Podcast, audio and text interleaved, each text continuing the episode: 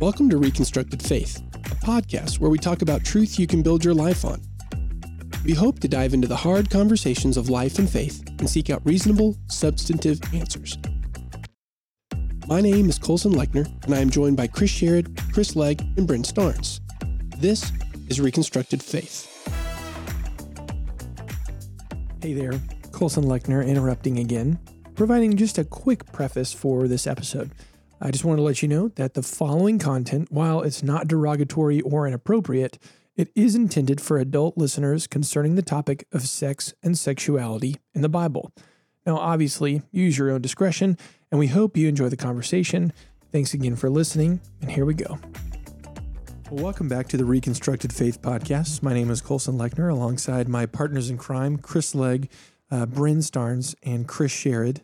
Guys, it's good to be back with mm-hmm. you. And we are continuing on with our um, conversation about sexuality uh, in the in the Bible, specifically in the New Testament, which is still underneath our umbrella of is the Bible immoral or moral by mm-hmm. today's standards. Mm-hmm. Um, and we've kind of talked a little bit about that, how we're getting into a topic like our, our first topics were okay, we as Christians and with what the Bible said fell in line with what culture said was moral um, or immoral. And then kind of now we're we're getting into topics that are more um, opposed to the culture. Mm-hmm. So I think this is good. These are questions that I mean we've I know I've had and other people have had, and so it's really good to kind of rehash these.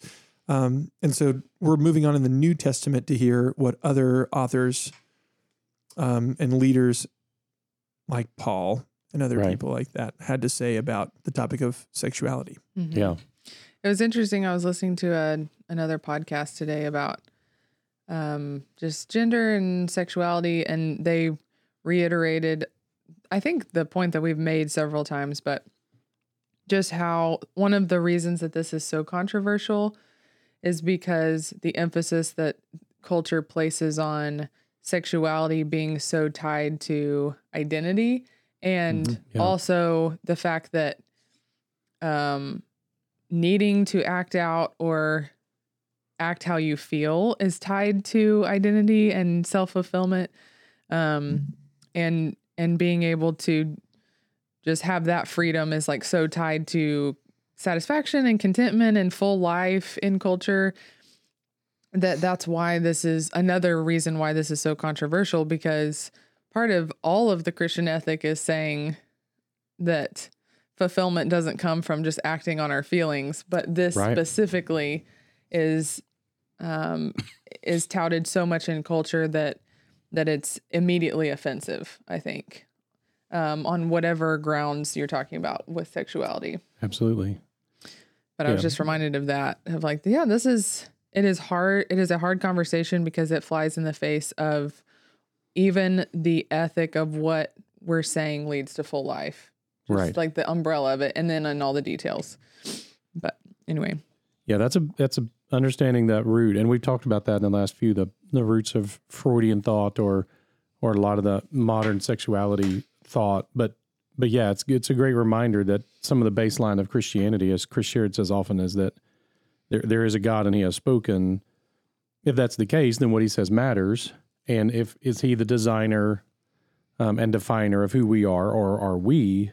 And it, it is important understanding that in Christianity, part of the basic thought is that we are not the designer or definer of ourselves.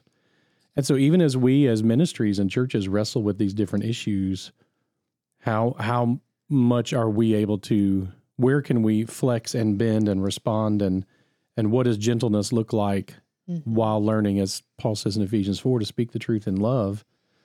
Um it, it is intriguing. I think i think it was interesting here was it becket? Is it cook? Mm-hmm. is that last name? Becket uh-huh. cook. When he uh-huh. spoke I, I think i've given him credit for this. If he didn't say it i think it's good. He should have said it. The um he did a great he was a great friend when he came and spoke at that church. But um on the heading that he had said something to the line, I'm paraphrasing, that he had not been visiting churches or had not gone to the church for the same reason that an African American person doesn't go to a KKK rally. Like mm. that was the yep. impression that he had was that Christians hated him at the personal level. Mm-hmm. because he was homosexual. Now, he didn't actually have any evidence of that. He had never actually experienced it. He had never toe, he had never gone toe to toe. He had never been treated badly by a Christian. He just knew because of what he had been told by others that that's what would happen. Mm-hmm. Um, it kind of reminds me of you know Smalley when he came the first time as an atheist to our church and thought he was going to get you know tarred and feathered and hit with eggs and and instead was treated like a VIP. Like why? Would, what about our ethic would to cause us to treat you that way? Like of course that's not how that would go. And he was surprised, but he was surprised by that. Mm-hmm. Mm-hmm. And so as we go through these passages um, that are offensive to all of us because they, they limit all of our behaviors, um, as if there is a God who makes choices that we're supposed to follow, not just create our own. Um, and it's hard. That's that's tough for all of us. But I, I think it's really common. Uh, Rebecca, one of our coworkers, was telling me this morning about an interaction with a gentleman who assumed she would not let him ride in her car because Right. he was gay. He was like, "Wait, you you're going to give me a ride too?" Like, well, of course. I Mm-hmm. mean, yeah, I'm giving everyone a ride. Wait, can I? I can get in your car too? like that. Like that was even a thought in her mind at all. Was no, you're you're a, a gay man, therefore you can't ride in my car with everyone else. That that that. I mean, maybe there are people who claim Christ who that would th- cross their mind, but I I don't know them personally. Yeah. I don't know any of them personally, and I live Yeah. in you know the the diamond on the cowboy on the buckle of the Bible belt here, and and it's and I don't know a I don't know a personally a single Christian who would behave that way. Again, I'm sure there are people who exist who would, but Yeah. It's not. It would not be biblical to do so. Yeah. Well, I think you have two parts of it. I think um, one part is Sorry. I think there there's a lot of narrative in culture about what the church thinks that's Yeah. coming from culture and not the church. And Right. so because I've had a lot of conversations with people that are like, well, the church thinks this and the church thinks that. And I'm like, it's interesting that you're gathering that from people that are not in the church. Like Right. it's more of a perception of what the church thinks about all these different things, whether it's, you know, LGBTQ plus or just sex outside of marriage or whatever it is, like they just have a perception of what they think the church, like you're Right. saying, that hasn't actually come from believers. But then I think on the other side, you do have people in the name of Christ, whether or not they're actually believers, Right. who have treated all of these subjects really poorly and Yeah. and individuals poorly in the name in the Mhm. name of Well, and I wonder if it's also because they live in the, you know, on the diamond of the cowboy, Right, and, the right. Bible, and they attend church and Right. their conservative right wing, Yeah. uh, you know, association or affiliation, then it's coupled with the church, oh definitely yeah. Right. you know, Absolutely. rather than it's like, but it, it's the whole, okay, well, th- let's talk about what you believe.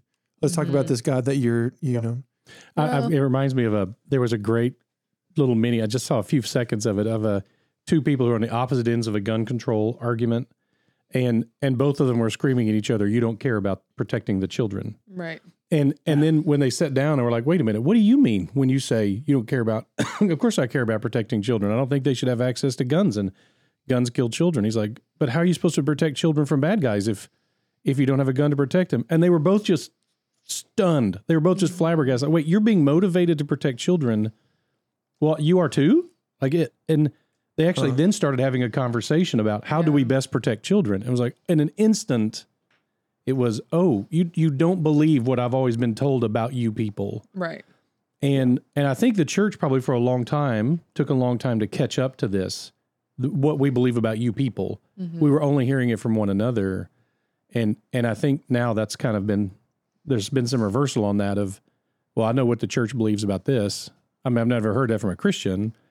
I've never read in the Bible, but this is what I anyway. So just a, it'll be great as we continue to talk about sex in general. But Just- I do think sexuality in general, there have been a lot of churches that have not taught it well, as Right. we've talked about. And there's a lot of both hermeneutical and just practical aspects of that. Even like the purity culture of the 90s, there were aspects of it that were passionately taught that were not biblical.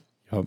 And I think I think it's just fair to admit like there's a lot of hurt on multiple levels when it comes to sexuality of people who have taught it incorrectly in the name of Christ. absolutely. Um and treated people poorly in the name of Christ or elevated sexuality above other other sin all, all other sins. Like Yeah. all those things that we've Mhm. talked about. Um Yeah, so I think there's both of those aspects.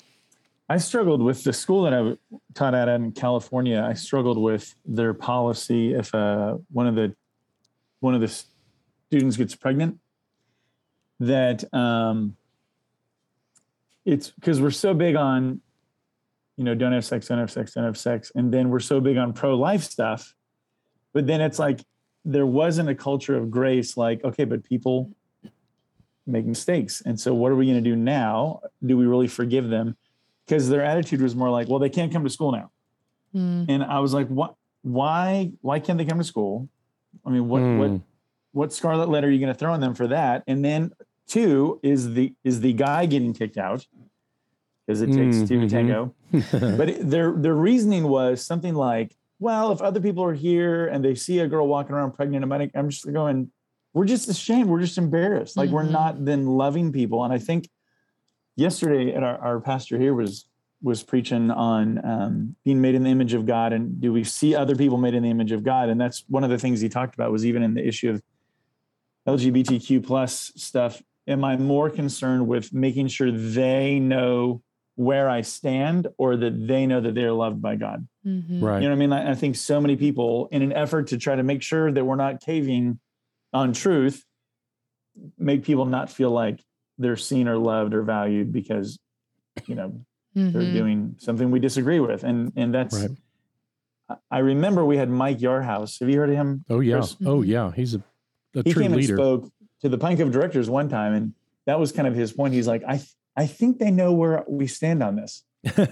um, now again, I think unfortunately some churches do waffle on that or water it down, but he was like, I I don't think we need.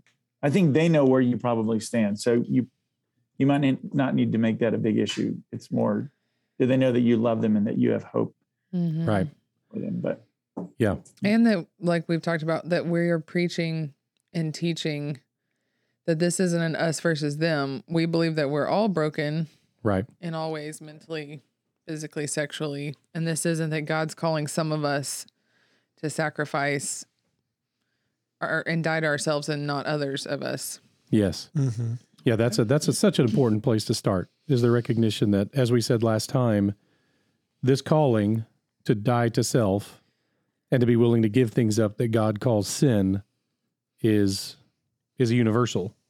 Following Him, the universal call to follow Christ, involves then this sanctification process of walking away from the sin in our lives, and the sin mm. is defined by Him, not us. Yes, and that's um, important. There you go. I know we'll kind of we'll jump into uh, what the Bible has to say. But um, Daniel David stopped me yesterday. Um, he was, gentleman in the church. Yeah, gentleman and uh, yeah, member of our church. And he said, he said, I was going back and reading, um, so like reading through C.S. Lewis and Mere Christianity, and he said there's like one or two chapters dedicated to sexuality in that book, and he was like, I would, I was curious what what y'all would have you know, if you had anything to say or incorporate from that. Um, so obviously that's not something that we have to tackle now, but I was like, oh, I have actually not read that book. So I don't know. Hmm. Um, I have. It is not famous for its yeah con- for its context with sexuality, okay. but it'd be interesting to look up. Okay, well that's great. Well, let's table that portion yeah. then. I'm sure that'll come up eventually again, and let's talk about some more of what the New Testament says. Um, concerning sexuality. You know, we've already talked about some of the ways that Jesus talked about it in the Gospels. But if we if we kind of continue uh, going chronologically, I guess in the uh, in the New Testament, what are things or passages that that come up for y'all of like, hey, these are these are good things to consider as we're talking about it. When we look at the sexual just to, to kind of build towards this as, as we look at the sexual revolution conversations those those the women's rights pornography prostitution feminism polygamy birth control sex education no fault divorces sex before marriage single parent families abortion homosexuality same sex marriage transgender age of consent and there's certainly going to be others it'll be interesting for us to see which of these passages we feel like the Apostle Paul, since we're moving past the Gospels now, mostly the Apostle Paul, or maybe Peter or John, James, a few others, kind of what what their input is on these. Mm-hmm. Um, but we're going to run pretty quickly into, I feel like, into Romans. Um, feels like we're the first place. So, who wants to take uh, the conversation to the book of Romans, Paul's letter to the church in Rome? Jump out there. Hmm. Well, I know I already talked about it a little bit. um, With natural, with the yeah, concept of natural. uh, yeah, but I do think he does before he even gets to the issue of homosexuality in Romans one. Um, well, starting in verse twenty-one, he's talking about Mm-hmm. even though God has revealed Himself plainly, and now and You're in I just think 121? it's always, yeah. 120, Romans 121, starting there. Uh, well, actually, sorry. Let me start in verse 18. I need Okay. to start there, and I'll just start reading. Good. Uh, For the wrath of God is revealed from heaven against all ungodliness and unrighteousness of men, who by their unrighteousness suppress the truth. For what can be known about God is plain to them, because God has shown it to them. For his invisible attributes, namely his eternal power and divine nature, have been clearly perceived ever since the creation of the world and the things that have been made. So they were without excuse. For although they knew God, they did not honor him as God or give thanks to him, but they became futile in their thinking, and their foolish hearts were darkened. Claiming to be wise, they became fools and exchanged the glory of the immortal God for images resembling mortal man and birds and animals and creeping things. Therefore, God gave them up in the lusts of their hearts to impurity, to the dishonoring of their bodies among themselves because they exchanged the truth about God for a lie and worshiped and served the creature rather than the creator who is blessed forever. Amen. And then it goes on and talks about the natural passions versus unnatural ones or relations um, next. But my, my point was in that this is a issue that's part of the whole thing that Bryn said of the brokenness of man, that how it shows itself is in a lot of different ways. But I think the biggest thing that Paul is trying to explain here is that it's not a lack of information, um, but inclination is the problem. Mhm. Um, in other words, he keeps saying they knew this, they knew this, they know. Um, it's plain to them, it's clear, and yet they're choosing to do this and um, rely on their own thinking. But Mm. My insight on that right there is when you see that inward turn where it's it's all about themselves um, related to the issue of sex it it's an interesting phrase where it says you're dishonoring your body when you give yourself up to the lust of your hearts to impurity hmm um, to the dishonoring of their bodies among themselves. And um, it's it, again, he's using Genesis one and two words and um, references almost in all of this, where he talks about images made to look like mortal man and birds and animals and creeping Uh-huh. things. But um, in Preston's book, Preston Sprinkle's book, uh, Embodied, he talks about when it says, um, you know, man is made in the image of God um, that word is most often used in the Old Testament, at least, to talk about uh, images like idols. Mm. And an image or an idol is supposed to be this physical representation of the deity that you're representing. Right. Um, and and that's kind of what Paul, uh, I'm sorry, that's that's what Genesis is first kind of referring to, and it says we're made in God's image, we're imaging God to the world. And so there's the emotional aspect and the religious, relational aspect with God and stuff but being embodied is all wrapped up in that. Like what you do with your bodies does matter. It's not Right. like a um, agnostic kind of a i mean a gnostic sorry gnostic the body's bad the spirit is good. It's like no your bodies matter too. And paul's going to unpack that later in romans. But i just think people don't even think about the fact that you could be dishonoring your body by engaging in sexual morality. Yeah. Well, and I think, like we mentioned briefly last week, but in an effort to teach about abstinence, I think a lot of Christians have erred on the side of making even all physicality bad. Yeah. And I don't think they would maybe come out and say that, but that was kind of the message that was unintentionally promoted was like all all the body, you know, spiritual is good, physical, all of physical is bad. And I do appreciate that about Preston's book of saying like, no, God made us physical beings, and that is a way that like representing or reflecting God in our physical beings is a way of glorifying Him, um, Yeah. because that's how He created us even before the fall. Um, Yeah. but yeah. And then even I I was reading in um I think it was Sam Allberry's book, Why Does God Care Who I Sleep With? Um, I think it's in his book, I forget, but but he talked about how it's often one of those things where it's like, well, sex is not that big of a deal. It's kind of the message that is presented in culture of like Right. You know, it's oh, common.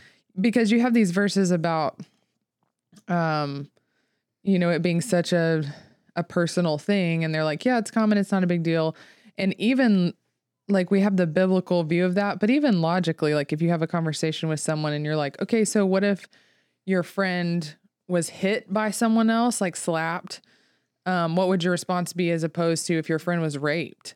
And even like the innate like knowledge of like no that's like such a person like something Right. has happened to them that that evokes even a different response in in us just without thinking about it. Um anyway like the physicality of sexuality and how much it affects us is like there's even a part of that that we can't can't deny even if we don't adhere to the biblical model hmm but anyway that may be a tangent but No, no. I think I think it's a valuable tangent. it's a very important about. one. Yeah. The, as we talked about, I don't know, two or three weeks ago about where I did unpack the, uh, let's see, erotic, illicit, and um, intimate engagements with sexuality. Mhm. But we do we do connect sexuality, sex itself, closely to our identity. In fact, the a lot of what I teach about marriage issues about sexuality is how women have probably learned over time to disconnect their identity from sexuality because of its the danger of assault, whereas mm-hmm. men haven't, and therefore men feel personally rejected when their wives aren't interested in messing around one night, and the man feels very deeply personally rejected. And it's because it's because he connects his own sexuality so closely to his own identity. It's hard for someone to say no to us sexually without feeling like they're saying no to us at the most personal level. Mhm. Um, and so, yeah, I I think I think it's very important that we recognize and own. this is why the Bible speaks to this is Mhm. because this stuff does. It isn't that it doesn't matter, and the church's some cases the church's response, and maybe this falls under a little bit of the purity uh, phase there that was Mhm. going on. The that not that purity is the phase. The the phase is a movement that Yeah, yeah, happened. Um, but the um, but um, uh, the recognition that oh shoot, sick brain. I got distracted by a cough. I distracted myself with a cough. So you're talking about purity, purity movement. Uh-huh. Oh, common. Okay, yeah, okay, yeah. here's the deal. so that often Christians, you know, when the world came out and said sex is not special, it's common. right It's just a thing. It doesn't mean anything. And a great response that is that question about, oh, if it doesn't mean anything, then why does it mean so much? But but uh, that the, sometimes in, in the church the response was no, it's trash. mm-hmm. Like it's gross, it's disgusting, it's trashy, it's it's something to be thrown away, it's something to be avoided at all cost. And that was wrong. The biblical is that it's sacred, and sacred things are treated carefully, Mm-hmm. especially. Um, did we talk about this last Mhm. time? I Okay, I thought Yeah, so. Yeah, because I talked about talking in the plates, the Yeah, three yeah, different yeah. plates. Yeah, Yeah. yeah, so, Mhm. um, and so what we're going to see once again is just like, um, just like Jesus, and moving into this, that that sex is protected very carefully by scriptural teaching. Mm-hmm. It's not that it's teeted taught as gross or meaningless. It's that it's it's treated very very carefully. Mm-hmm. But by the word, the word defiled, um, that we're going to run into as we go through this, the word defiled actually means to make common. Mhm. It doesn't mean to make trash. It Hmm. means to take something sacred and make it common. Mm. So, when- for example, we're, when we get to Hebrews 13, that references the marriage bed should be kept undefiled. It is by nature undefiled. Sex within marriage, its nature is to be sacred. And so you don't want to do anything that would then turn married sex common common. into something that's not special anymore. Mm. That is the biblical picture. Sex is very special and very powerful, and therefore it has to have guidelines and safety rules. And you know, you wouldn't play with something that is that dangerous or that powerful or has that much significance because you're going to do a lot of harm if you do, Mm-hmm. which I think we're seeing. Anyway, back to back to Romans. Yeah, back to Romans. Sherrod, Well, I I've heard you say, yeah, go ahead. Chris. Well, I was going to say, I've heard you say, Chris, even taking that one step further, that therefore, to protect it, God said, "Here's the only way that I want you to engage in this to to make sure it is it is protected is going to be in this covenant relationship between Right. one man and one woman. Like that's that's why it's that big of a deal. It's not because we just want to ruin people's fun or make it, you know, Right. less enjoyable. It's so that you get to experience it for its maximal um, design in all the different areas of it. Okay.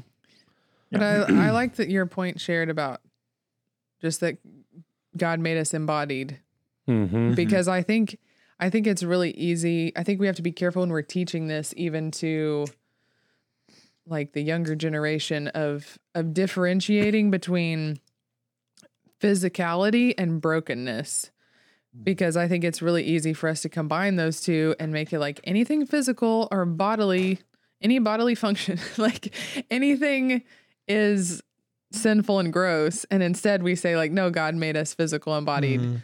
And also it's broken by sin. So those two go together, but I think they get muddied or muddled, muddled um, Mhm.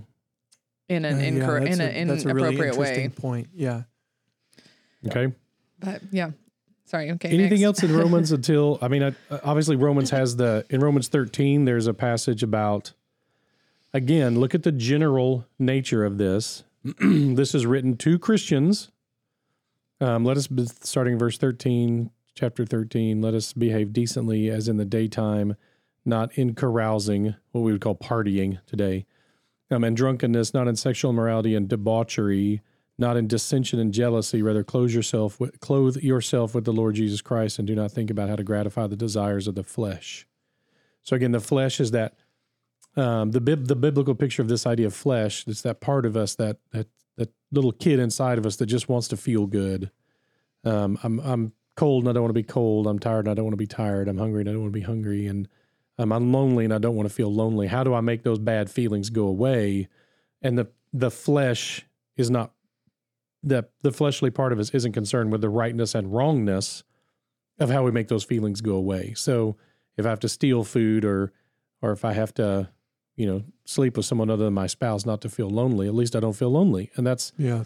and and what we see with Jesus refers to the flesh as weak, and Paul even talks about it more and more, and James about the danger of it in us to lead us in bad places that we can't trust it just because we feel like we want something or we want to change how we feel Yeah. we still have to engage in those decisions morally. And he's saying, rather than clothing yourself in things that make you might make you feel better in the moment, drunkenness, sexual immorality, that kind of stuff, instead, you should clothe yourself with Jesus and let him comfort you Mhm. ongoing from Yeah. now on. And that's the the delineation. Okay. And because to me, that almost screams like, do not follow your heart. Do not follow your feelings in that way. Yeah, they're just not trust. It's not that they're necessarily evil. It's, that they're not trustworthy. Not trustworthy. Yeah. Because what is it? I, I remember we've talked about this some Sherrod, and I think we've obviously talked about it on the podcast at times, but people justifying things that are against scripture because, well, it just feels right. I feel if this is the authentic me. Mhm. Mhm. and it's like Yeah. you, but you're you're living according to the authentic flesh Yeah, you're being authentic. It's yeah you're you're being authentic to your authentic to flesh. your flesh yeah, it resonates me. Resonates Oh, yeah, yeah, yeah, is the that's one. That was one. the phrase. I would even add, even earlier in Romans in chapter six, where he just talks about don't let sin reign in your mortal body. Like, don't let any sin have the reins, like be in charge of your body. And he goes on and says, so to make you obey its passions, like what your body wants to do. mm-hmm. And then it says, don't present your members to sin as instruments for unrighteousness, but present yourselves to God as those who've been brought from death to life, and your members to God as instruments for righteousness. So, even in just that reference there, all the things that you could do with your body to honor the Lord, that would also obviously include sexual activity. That I'm just supposed to not let it reign, not let my passions reign, Mm-hmm. but rather present it as this instrument for righteousness. And then the famous one is in chapter 12, right before where chapter Hmm. before you had read, Chris, where it just talks about um our he says, I appeal to you, therefore, brothers, by the mer- mercies of God, to present your bodies as a living sacrifice, holy and acceptable to God, which is your spiritual worship. And what's interesting is it can also mean your rational service. And in other words, it makes sense in light of here's what God has done to redeem you and change you. And in light of everything Paul's been talking about, now what you do is even your body, not just your heart, not just your mind, but your body is offered to God as this sacrifice, this living sacrifice. Um, so again, I think that's we forget that our bodies are supposed to be a part of that.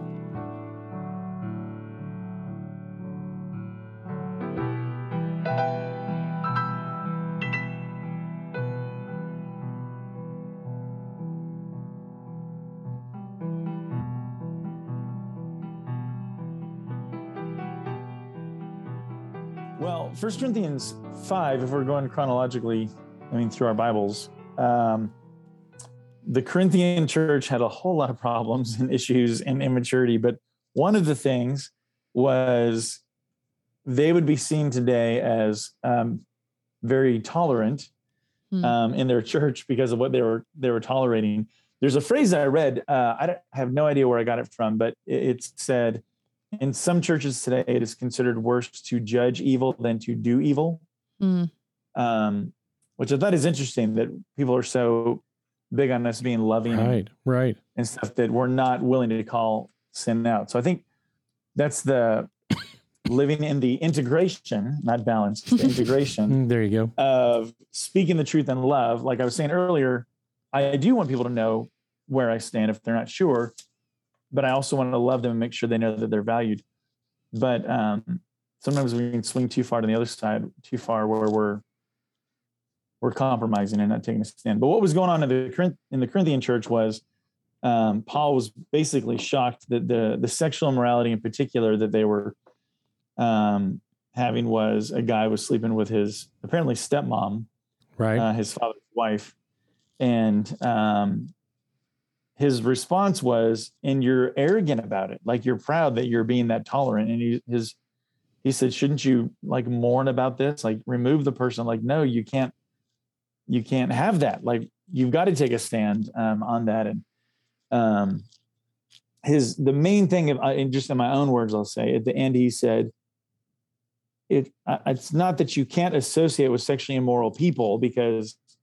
In that case, you you would have to leave the world or become a hermit. Mm-hmm. But what he what he takes very seriously is someone who calls himself a brother and yet thinks it's fine to be sexually immoral. He's like, that's a big deal. Like that's the issue there, where clearly they're not upholding God's standard and um, they don't think it's that big of a deal. So his his advice for them, which was just you've got to discipline them, you got to purge the evil is the word that he uses. Right. Mm-hmm. That's it's isn't that so interesting? That that brings us to that conversation that Paul has regularly of the difference between how Christians are kind of generally supposed to engage with believers Mm-hmm. That's what was. yeah. who claim something and then live something different versus non-believers. Go ahead. What were you gonna? No, that's what I was gonna say. Exactly. Go ahead. Just like he's he's not he's not equating um us in like the way that we're interacting with other believers who are sinning and people who don't ascribe to be believers or you know are not followers of the Lord and how they're acting. And we somehow get that confused a lot of times Mm-hmm. of like it becomes a behavioral modification for those who aren't even of Christ. Right. We're imposing this moral standard on them and they have no they've still got their old heart and way of thinking. Right. And it's I, I think that's fascinating. It was so freeing to me to to find that teaching and to realize that's not our job. Right. Is to somehow behaviorally to to fix the behaviors of people outside of the kingdom. Like that makes no sense at all. right. Um, yeah, we can be pretty challenge pretty hard people inside who claim one thing and behave another, Yeah. whether that's sexual sin or any other sin or or whatever. But yeah, Well, and then it makes sense why um, there's a confusion of, wow, you're emphasizing all of these things and imposing Christian standards on others. And it's like, well, to some degree, that's, I mean, that's accurate. We have said, like, hey, you have to do all these things, and it has become more important. Not maybe mentally, but at least in the way that we're communicating, it seems more important that they have all their ducks in a row than they actually know Christ. yeah, Um, and I think when we when we start imposing like Christian behaviors on others without actually caring if they know Christ, like that's what it unintentionally communicates. Right. But But you got to get cleaned up before you take a shower. Right. right. No, That's the whole reason you come to Jesus is so that he cleans you up. And that was a yeah. Billy Graham once referenced the fact that he believes that God wants to scale fish after he catches them, Right. not before. Like Mhm. Yeah. to to to do the work in our lives is is for those who are with Him. So, okay, good. Okay, as we keep as we keep unpacking some of these, there's so many. I don't know how many we it's valuable for us to do, Bryn, on on. There's so many different passages, of course, in the Yeah. New Testament that talk about sexual behavior. Right. And we will I I think Colson may have mentioned this, but we we will go into more specifics as far as like specific aspects of sexuality in Right. coming episodes. So we probably don't have to touch on those in depth right now. Yeah, Um, but just the general ones that talk about um God's view of sexuality as a whole, maybe. Okay. Yeah, then then you know those First Corinthians, I think I think where Chris started, First Corinthians five, six, seven, um, and ongoing. That that's a those are vital um, to Christian teaching on sexuality about the importance of prioritizing ministry over sexual relationships. Um, that a single person should stay single so they can minister more freely. Um, but that if if it's really important for them, if like it's a thing they feel like God has given them to um, need that intimate sexual connection, that they should marry someone and and do it that way, engage sexually that way within those protections. Um, Which I think that just to pause on that one, I think that's an important one because even in when I've heard you talk teach about marriage a lot, just the concept that sex is not a need, yeah, even biblically, it is not. is a foreign I would say a foreign concept to a lot of people. Like That I is. think it has been taught that sex is a need and Oh man, Christian Christian marriage books are the worst. Yes, well, and it's something that's accepted by culture. Like I think Yeah. culture would say that sex is sure, a need. of course. and then in response a lot of times believers have have taught that also even Yeah. though it's not in scripture and so we have therefore justified a lot of things and like we've talked about this is probably another podcast but um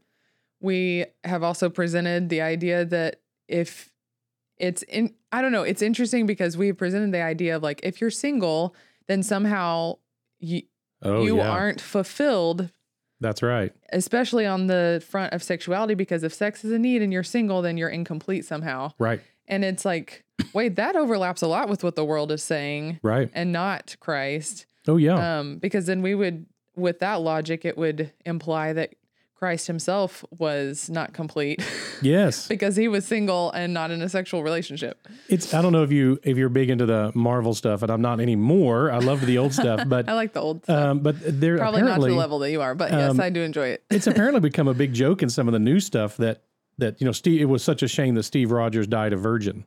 oh yeah because then they reference it in um she-hulk Have you yeah, watched- appa- no, yeah, yeah. no. I've somehow managed to miss the She-Hulks. Um, the for a lot of reasons, but the uh, um, uh, I was a She-Hulk fan when it was a comic book way many many moons Yeah, ago. Um, so uh, yeah, but that's been as if the greatest. How fascinating from a Christian perspective that the greatest tragedy would not be that someone would die and not know Christ. for Captain Rogers. It would be that they died Yeah, yeah. not having had sex. right, right. And and how sexual, even that language, that message of how sexualizing that is, that that's especially true because he's so hot. Yeah, You know yeah. what? What that's especially a like shame. what that a waste. what a waste that, a, that a hot guy Yeah. like that never had sex. But yeah, um, again, it just it just shows the the fact that the world's messages about sex are so confused. But that as Christians, we don't need to be jumping on board with that. Someone who goes their whole life and doesn't have sex and knows Christ is not unfulfilled. yeah. Um, And just because something is sacred and is elevated in Scripture, like yes, sex is important to God, yeah, but at the same time, it's not as if we. I think we easily get those priorities confused, where it's like, oh, this is something that God created and is good. So therefore, we then go to the other side of like, it's a need to be fulfilled. right, and to be able to serve God in some, you know, in full capacity. Like, right. Marriage is not necessary for fulfillment.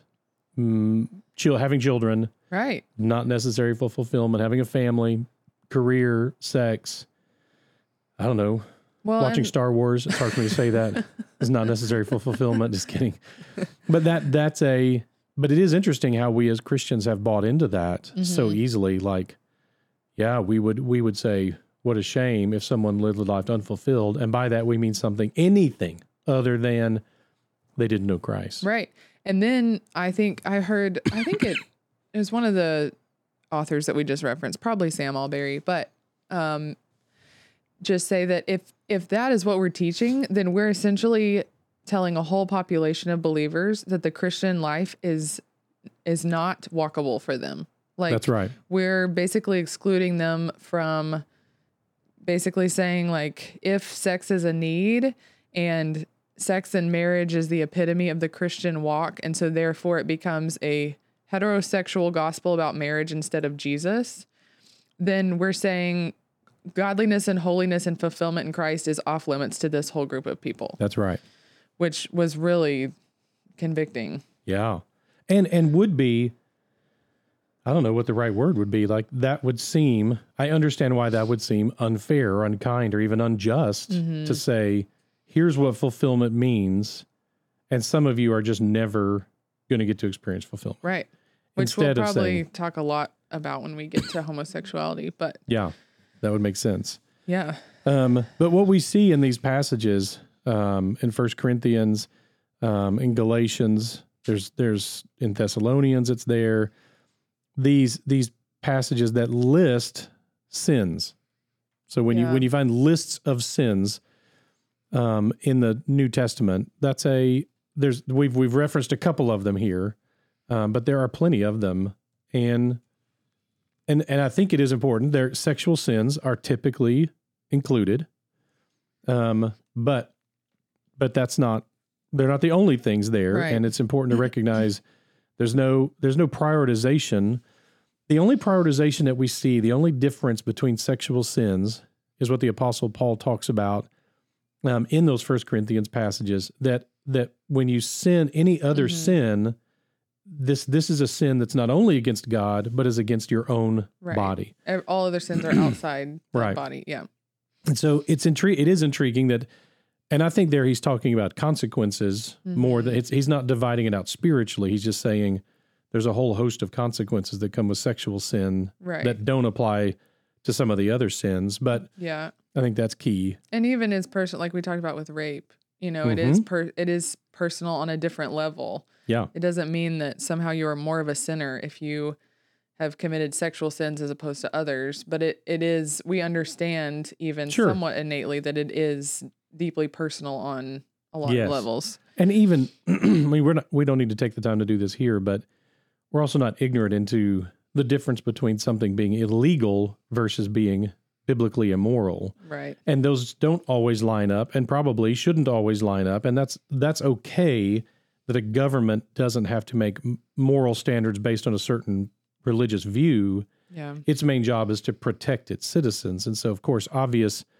you know it, it's it's not hypocritical for a state to say we're not going to make you know adultery illegal but we are going to make rape illegal hmm it, it makes sense that from a legal perspective consent is a vital concept Right. but consent is not the only thing that creates sin biblically. Right. You can have two consenting adults engage sexually and be sinning, Yeah. um, because that's it doesn't follow God's design for sex, and that can be confusing to people. Like, well, if they're consenting to it, why does it matter? Well, yeah. the issue is we would say, but God isn't consenting to it, and He's He's the ultimate authority when it comes to sex. Right. So it's not just two people that need to consent to it. There's a third person needs to consent to sexual acts, and that's God. yeah.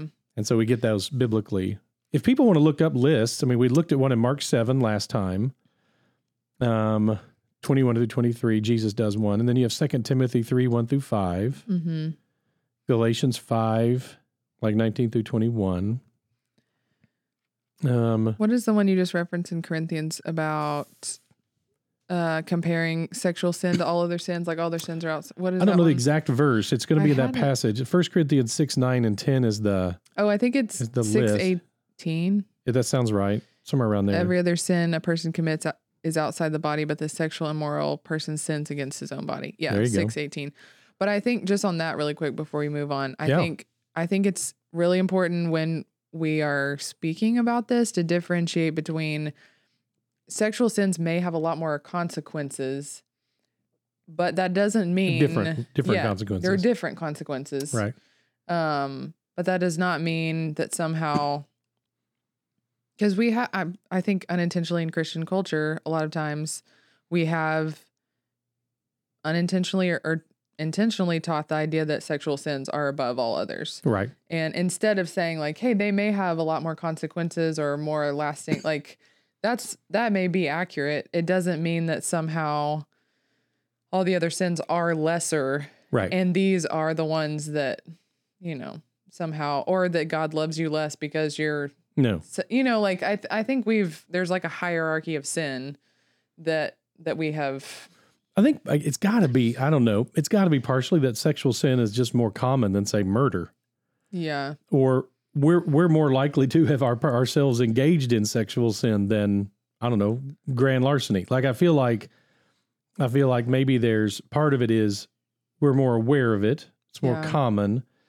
Maybe there's you know maybe part of why Christians have responded has to do with that whole you know when somebody comes and says what you teach about this is wrong Yeah. and the Christian says, "No, it's not. It's been the same for three thousand years." And then the, the the progressive person pushing that would say, "Why are you always talking about it?" Right. So maybe Christians have felt on the defense about this more, and therefore gone on the offense about it more, Yeah. because no one's trying to convince us murder is okay. I mean, unless you unless you count abortion, which is a separate conversation. But um, Well, but even like um Sharon's example of like a pregnant teenager yeah, be, having more potentially more severe consequences than if she had sinned in some other way. right, You know. right.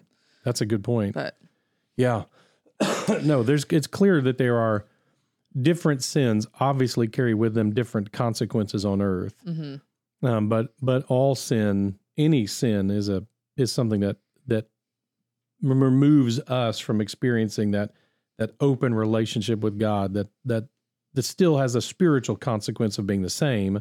Mhm. Any sin divides us from him forever unless it's forgiven and cleansed and paid for, and all which are only he can do. right, but all are able to be forgiven also. All It's- are able to be forgiven. That's right. and like you've talked about before, which I think is really valuable, that holiness and purity is something that's bestowed because we're in Christ, not something that we've earned. And Absolutely and not. so, therefore, one specific sin isn't somehow like, oh, now you're impure, right. you know, Absolutely. um, which takes away of like, yeah, and regardless of your decisions or your past, like if you're in Christ, He's forgiven your sin and has said that you are pure. And that's for all of us, regardless of what our decisions have been in the past, you know. It's interesting. I think it would be offensive. I may be wrong, but I think it would be offensive to a lot of modern thinkers. One, that we would somehow make sin, make sexual sins, uh, you know, uh, the bigger sin or the Right. worst sin or the whatever sin. Right. But then at the same time, a lot of these lists, I mean, they they put swindlers, drunkards, greedy Mhm. people, sexually immoral, murderers, and thieves all in the same list. Yeah. And so that is offensive to us because, like, wow, my sexual sin, it's not like I murdered somebody. Yeah. Um, but at the same time, we would go, my sexual sin isn't worse than anybody else's sin. No, uh, it's not from that sense. But it, but it is still sin, and we can't. No, no, we would never be allowed to back off on that. God is the one who defines what is sin, and sin here just means to fall short of His glory, to do something outside of His character, to to choose something for ourselves instead of what He would have for us. hmm Um, so when we talk about sin, that's any anything that would be an offense Right. against God um, that He's commanded against. Do you have any other passages specifically that you want to Um, hit in this overview? again, when we look at them, Revelation 21 8 has a list. Uh, 1 Timothy 1 8 through 11, um, which we've referenced before because it's the one that talks about slavers, slave traders. Yeah. But it also it has in the list uh, sexually immoral. It references homosexuality, um, and then others that are in regards to sexual sin, um, lust, which Chris talked about, which I thought was great. The Beginning. God is protecting sin so much that He wants it protected even in our minds. hmm Um, Romans has a couple of them. We look, let's say Colossians 3 4 through 10. Um, so again, there are plenty of these lists that list sin, and that is a, those are there. That's what the Bible teaches. And and maybe when we talk specifically about some of them, whether it's transgender issues or homosexuality issues or whatever, we'll unpack a little more Right. Yeah, definitely. because people people you know have tried to find ways to make that not say what it seems to say or that it, it actually says something else or it's been a bad translation for yeah, a long long time or whatever. And we can we can unpack those for sure where people get those and why we are or are not convinced by Mhm. understanding those. But I, I think i think the main it's just fascinating as we wrap up this. I, I think what's key as we've looked at it uh, is yes the world's attitude about sex and the bible's attitude about sex don't overlap very much Mhm. and that's mainly because of the teaching that there is a God and he gets to talk, he gets to consent about sex. Mhm. He is the one who determines what is morally appropriate and not appropriate sexually. And so, of course, if you don't believe in that God or don't believe he has an opinion or don't believe he has a authority, then yeah, those aren't going to overlap. It's Right. that simple. And so there is a sense in which we all have to make the decision do I trust my own attitudes about sex or do I trust his attitudes about sex more? Mhm. Which one do I trust more? right, And and that's not just for any population. right, Every single believer has to make that decision. right, and not just about sexuality. That's right about everything. yeah, Sexuality just kind of, you know, it's the one that hits so close to home so often. right, yeah, So, yeah, there we go. We've kind of unpacked, I think, in these last three or four conversations. What does the Bible teach about sex? yeah. And if anybody has questions, Mm-hmm. obviously there's so many aspects of this, but definitely send those in, and we will try to tackle those. And then next we'll probably move to, like we said, more specific aspects of sexuality that that take more of Kind a of the hot focused topic. view. Yeah, and a Mhm. hot topic, definitely. Thank you for joining us for this episode of Reconstructed Faith. If you enjoyed what you heard or were challenged, please leave us a review. It'll help other people find us. If you have questions or a topic you'd like to hear discussed, shoot me an email at info at southspring.org. Reconstructed Faith is a resource of South Spring Baptist Church. Remember, don't give up, trust God, search for answers.